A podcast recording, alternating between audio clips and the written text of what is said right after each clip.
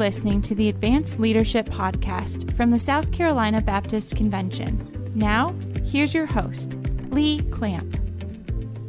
Welcome to another edition of the Advance Leadership Podcast. This is Lee Clamp with the South Carolina Baptist Convention, and I am with my good friend, Brad Vassey today. Brad's in the house. Good morning. Now, Brad, you have um, you have been a friend here for for a while, and and I'm sure you uh, think the same about me. Um, tell me just a quick quick word about yourself personally, and then just maybe one thing that our listeners might not know about you. So um, I'm 40 and look 60, and uh, You got the best hair though in the in the convention. it is. I, that's about all I got going for me. So I claim that. And um, then beyond that, um, I pastor at Hillcrest Baptist Church. Been there for a while, and uh, married two kids. Uh, something you may not know about me um, is that there was a season of my life um, that I was a clogger, um, and so a clogger. I So was. uh, is that the opposite of a plumber? Like, t- what is a clogger? It, clogger's not a dancer, is it? Yes, absolutely. Absolutely. there- you cannot have dancing knees and praying knees on the same Baptist person. we both have a history of things we used to do, Lee. Listen, I I I've was a got no clogger. you were a cheerleader. We don't need to get into all of my past. As a matter okay? of fact, this is about you, Brad, not about me. Yes, I clogged for. Uh, I clogged for I don't know eight or nine years. Eight or Uh, nine years. That's almost a decade of clogging. I, I, I need a demonstration. You know, we're going to have to get a video demonstration somewhere, maybe at Impact Conference this year. I know you're one of the breakout session leaders there this year. Uh, help me understand unpack clogging. I mean, t- tell me about tell me about the community of cloggers. So you've got uh, you've got all different kinds, man. You can either go uh, you can go mountain, um, or you can go go something more more common, more upbeat. Um, so we were we were kind of the second genre of that and competed Street all over the call it. all over the nation. A few few national championships along the way, and You are a national champion. I'm a. Hall of Famer. That's Please tell me you're a Hall right. of Famer. I am indeed. I've got the code to prove it. Oh my goodness. Ladies and So- gentlemen, if you don't get anything else from this podcast, you know that if you've got questions about clogging, you can call a Hall of Famer in an instant, one of our pastors. Realistically, they they are not going to get anything else from this podcast now. Thanks for that. All right, man. Hillcrest Baptist Church, incredible church up in the Metroplex of York. Yes, yes, we are booming. You're actually in the suburbs of York, and uh, and I remember the first time I came out to your church. I I, I, I went to I think Rock Hill or Fort Mill. I hung a left. I made it to York, and then I and then I went out in the country another ten miles it seemed like, and then there was Hillcrest Baptist Church. So you get there a decade ago. Tell me what it was. Tell me what you what you experienced when you first got there, and uh, and what it was like, and then maybe a, a snapshot of what it is today. So my wife grew up at the church. We had that connection. I'd been there before, and uh, even had taken some students there before. So I kind of knew the area. You go there on purpose. You don't pass there by accident. And uh, so when we we first moved there, we didn't know exactly what to expect. It was one of those times where you tell God, "I feel sorry for the guy who ends up there," um, and I was the guy who ended up there. And uh, and I I think that I was more afraid of of the story that they had instead of the story they could have. And um, eventually, the Lord just kind of moved my heart to say, "Hey, listen, you know what? Why would you not go and see what what I want to do there?" So we came in. We found there was about fifty people, um, give or take the that particular week's numbers, and um, and it was all they could do to to keep keep moving forward. It was a tough time for them. Um, had didn't have the leadership uh, to move forward. Was kind of trying to figure out what God wanted. But there was a, a group of women that just devoted themselves to praying for the church. And I remember it was my my first. Uh, I don't know week or week or two being there. They had their Barnabas prayer time, and so they were praying in the sanctuary. And I thought I'm gonna go see what this is. And so I snuck up in the sound booth in the back, and I just remember sitting and, and weeping um, because they had been praying for about an hour at this point. And these women never once prayed for themselves. They prayed for the church. They prayed for me and my family. They prayed for their family. They prayed for those in their family that were lost. Um, they prayed for our community. And I knew then it was going to be okay. Because the truth is, I wasn't going to be able to compete with the kind of prayers they were already praying. Mm. And had it not been for these faithful few to pray when everyone else thought it was done, it probably would be. Wow. Wow. So, uh, if I remember correctly, Hillcrest hadn't baptized anybody in a while. They'd kind of seen a drought when it came to reaching lost people, um, and um, and then there's some women praying, and then one guy decides, okay, well, I guess I better be obedient, and uh, and you go as pastor a decade ago. Uh, give me a snapshot of what the church looks like today. Yeah, so um, as of right now, we baptized well over 200 people wow. um, in the church. Um, we've seen um, all of our staff has either come to the church and been raised up and or come to rest and now are serving at the church. So we're raising up leaders from within the church. We went from around 50 people, and now, um, even in a post COVID world, we're seeing somewhere in the 250 uh, people range, which that's neat. But what, what makes that number exciting is that they're holdovers from salvation, um, not not recycled believers from other churches. Yeah. And so God is sending um, fresh people with broken hearts to be mended and to made new. And now they are pursuing the Lord. They're growing up in the Lord. They're becoming uh, ministers of the gospel, leaders within the church. And now we're looking at what's next. Mm. So we've got a lot of pastors out there um, who uh, who are either starting fresh uh, in a new new work or maybe they're sitting in their, their office even today listening to this and um, have kind of lost some hope in in um, the Lord using them in their church situation. Um, so, what would you say are, are, are some of the key factors uh, that led to revitalization? Yeah, I think first and foremost is is the prayer of those faithful ladies. Um, in a world that's always always feeling like it's competing for a position somewhere, um, I think the greatest position we can take is before the Lord. And I think these ladies did that with uh, great faith. And uh, that started it. The second thing um, is we saw a church that had people coming, but not necessarily leaders developing um, from a church perspective. Smart, capable, strong men, but really the strength of the church lied in their wives. And uh, the men were just coming along with them. And so God raised up men in our church uh, that took responsibility for their families, not just their homes, but their families. So grandchildren, grandkids started coming, great grandkids. And uh, little by little, that leadership has developed into strong elders, deacons, leaders, ministers, and so on and so forth that are leading their, their wives and their children to be strong in spiritual matters, pursuing Christ, uh, growing in the gospel, and now going out on mission. And then the last thing I would say is that probably the most important thing is I discovered that churches have personalities like people, and you can't create a personality. Uh, personalities are just what they are. And uh, this church had a personality. It was driven to mission, but it didn't know how. Um, and so I remember specifically um, the uh, WMU at the time came to me and said, we, we would like to help you know, 30 families with with groceries. And, and I'm telling the story best I can because we would all tell it different because it's been 10 years ago.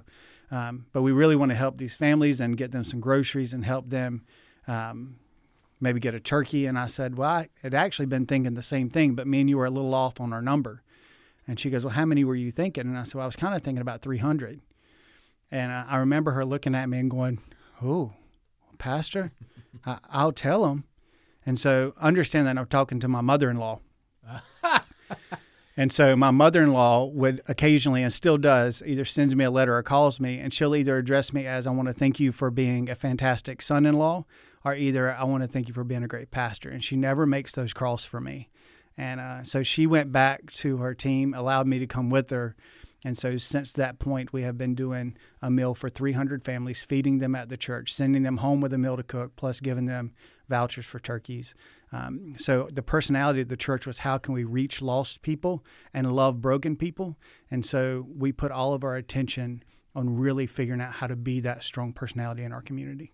That's awesome, man. They they say behind every great man is a very surprised mother-in-law. so um, you know you've got that going for you. Now I will say that um, one of the things that I think of now when I think of Hillcrest uh, from the outside looking in is a church that loves their community. Um, and, uh, and and you guys do something in October where you you dedicate an entire week, but it's embedded in the the fabric of your people. It seems like it seems like that they're constantly looking for ways uh, to to love their neighbors. So just unpack some things, just brag on your church a little bit, some things that you've seen them when it comes to that shift in that culture, and then maybe how you know maybe some some stories of how you were able to do that, like how how that culture shifted. Um, what were some intentional things you did to shift the culture? Um, unpack that a little bit for us. Yeah, so a few of the things that started the change was immediately um, there became kind of a, a, passion for lost and brokenness. And so, as some of the folks had been coming to church for a long time started to hear the gospel being challenged to their life and not just to their day, um, that they were telling me how somebody had asked them to pray for them, and I would ask back, "Well, did you?" And they would say, well, yeah, later. I was like, no, right then. You know, who are you stopped and prayed with? Um, who have you shared the gospel with? And so the challenge was responded to um, with a huge desire to see more of it, which led to uh, baptisms. The very first thing we did that kind of put everybody's mind at aware of the situation was we had some shirts printed. And the shirt said, Hillcrest Baptist Church, we just want to say we're sorry. And so um, it was one of those times where we were too poor to give everybody the shirt, so everybody even had to buy their own sorry shirt. wow. And so when they put those shirts on, they would go out in the community. They said, "Well, what are we what are we doing?" And I said, "Well, if somebody's going to ask you, why does your shirt say you're sorry?" I said, and I want you to make sure they understand that this isn't a gimmick. This is a genuine apology because the church has been more focused on itself than on its community. Wow. So that uh that just spurred this desire to love people. Mm. And uh, as that continued, um, people would bring their children in mm. that didn't know God, and their mm. life would be transformed by the gospel. Wow. And then from there, um, I remember realizing that our church didn't know what Baptist was anymore. Uh, because we didn't know who was screaming, who was shouting, or if somebody was coming to tongue. um, we just knew that the people that were coming didn't know church. Uh, they were just learning to know God. Yeah, that's good. And so that changed everything. Um, and we realized real quick that we didn't have to meet the expectation of a church. We had to be the church. And uh, it really put us back into community. So we moved from that to, as you talked about, our serving uh, once a month, just taking a whole month and just loving the community. Um, giving some things away, loving on people that otherwise may be missed. And I remember specifically one of our deacons now coming and uh, and Josh really wouldn't mind me even saying this, but uh, he had come from another church. They were living far away from that church and wanted something closer. And he came in and he said to me, he said, "You know, we've been trying to find a church for a while. We've had our some money that we want to use that we haven't really given to a church because we haven't found it yet, but." It's Christmas. Do you know of a family that maybe deserves a strong Christmas or their kids deserve a strong Christmas? And I looked at him and I said, I got a question, Josh he said, Yeah, now this reminds you, this is the first conversation I've ever had with him. I said, Why do they have to deserve it?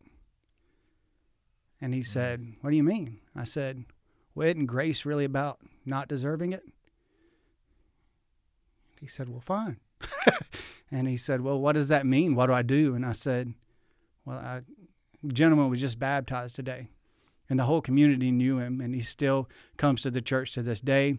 Um, one of our young men that everybody would I say young man, he's older than me, but uh, he just carries a young kind of sense about him. And so people always just was real proud of him. And this past year is the first time the gentleman that was uh, nine years ago, or eight or nine years ago, gave his life to Christ, um, who lives in some hard situation. Um, his house should be condemned, but he can't afford to move. So he's just hanging on um, with his family is now being led in a Bible study by a young man who everybody was just like, "Oh, we're so proud of you," and now he's able to bring a Bible story and Bible study to this guy. So wow. all these things are just kind of connecting points of what God's done over ten years of crazy ministry. Wow, that's awesome. Talk talk with me a little bit about that October uh, focus that you do. Um, in October, um, I've heard that you guys take uh, an entire week, but you also do like even Saturdays in the middle of football season of all times. Tell tell me about what you do on that Servolution. Yeah, so we uh, we had it set up in September, um, and so this year we're actually moving it to April, not because of football, but because there's so many fall festivals going on and those kinds of things. Mm-hmm. It was putting a lot of back to back. So what we'll do is we'll take a month and devote it to serving. So our all of our Hillcrest groups, um, not only do they meet and not only do they have weekly uh, time in the Word, but we ask all of them to have a mission focus or a mission partner that's connected to the church. So one week out of that month, our groups will go and serve with their ministry partners. Another week out of that month, we we have a free yard sale, which is always uh, interesting. We've recently moved that from our church property to our community center in York, and so we're able to do it indoors now um, right in the middle of the community that can most benefit from it. So that's been a step in the right direction for us. Um, then we take, usually every year, we try to find one thing or one person that we can just just love them uniquely special. And so we've had some cars donated, so we would give a car away, pay for the insurance for six months, and oh, do wow. some stuff like that.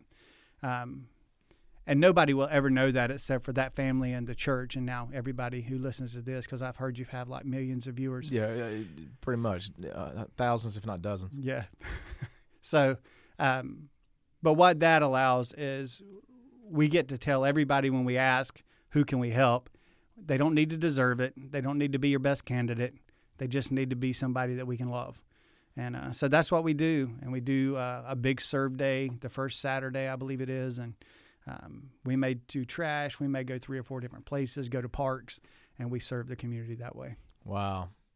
You know, I've heard of barriers to um, to to sharing the gospel from a lot of different pastors, and it seems like the three um, that that that really percolate to the top um, would include uh, kind of the number one, and that is I, I, don't know any lost people. I don't have any relationships with lost people. And this kind of focus in a month allows you to uh, first just get around lost people, rub, rub shoulders with them, especially if you didn't already know them, um, and and then to be able to slowly build relationships with them, and then and then move into actually sharing the gospel. And so um, when you do that, though, uh, things kind of get a little um, messy, crazy at the church, whatever. You you start, you know, in in when you start serving in the community, your church starts looking like the community. Um, and so let's talk a little bit about the diversity. You've you've got um, now diversity uh, within your church right. and uh, some of the dynamics that go along with that. Um, just kind of unpack that for us because this is a rural church, you know, in South Carolina that uh, that now has moved into a not only growing in, in number and seeing people come to know Christ, but now actually starting to reflect the the um, the community um, by its color of skin and socioeconomic class. So unpack some of that for us. Yeah. So first of all, I would say to those pastors, if you if you're having trouble trouble meeting lost people, you have way too high of an expectation for your congregation. Um, you have lost people every week in your congregation. Uh, not spending time with them is the first mistake. Mm-hmm. Um, you've got to be able to identify them and then walk them to Jesus. Um, secondly, I would say that our diversity has been just incredible. Um, and and it's not because of it's not because we've we've made any group a priority. It's because we've made people a priority. Um, we dealt with real issues as they needed to be dealt with. We prayed for real things as it needed to be prayed for. Uh, the outcome has been that God has sent us uh, growth in our Hispanic population, um, which has been just wonderful. Um, it's allowed us to have a very uh, very unique conversations at time when you're talking and preaching and someone comes up to you and says hey do you think you might be able to, to slow down some of your points because you know an individual is coming now who's doing okay with the english language they understand it better than they, they thought they did but they could really use maybe a little bit slower talking and so i'm having to learn to preach hmm. in such wow. a way that diversity can hear it Wow, um, that's good. And I'm having to make sure that I don't use stories or things that are just interesting to me because it's not interesting to everyone. Right. Because our African American population has begun to to grow and increase as a result of community and loving community. Um, we're finding that we have a strong young population of of our African Americans coming into the church, and they're being reached by the younger population of our church, uh, which I think is critical because diversity in our younger populations is always stronger than in our older populations.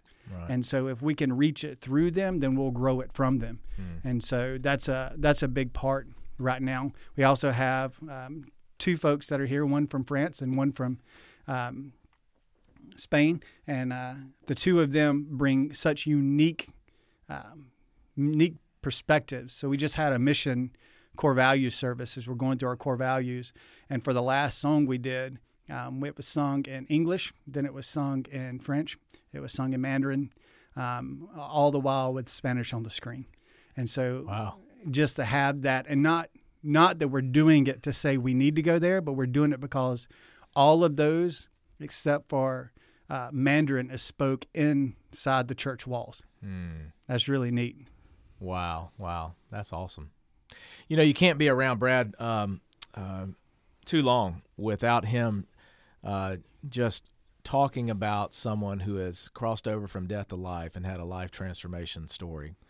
Um, in fact, he just gets energized by it. And uh, uh just thinking in, in recent days, is there is there a story that comes to mind of of someone who has really been able to um, to see some life transformation in their life because of your people, uh, because the church has reached out to them because of the gospel? Yeah, absolutely.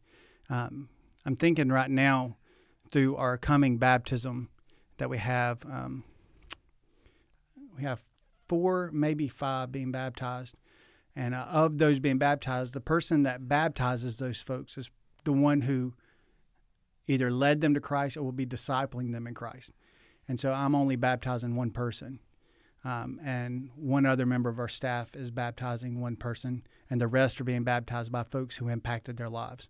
Um, specifically, standing out to me right now is uh, a young man that's going to be uh, baptized because one of our pastors on staff um, began to work out and go to the gym and play ball with a guy who was completely far from God. And uh, Brandon began to come to church a little bit and he began to hear the story of the gospel. And then he was led to Christ by our staff member.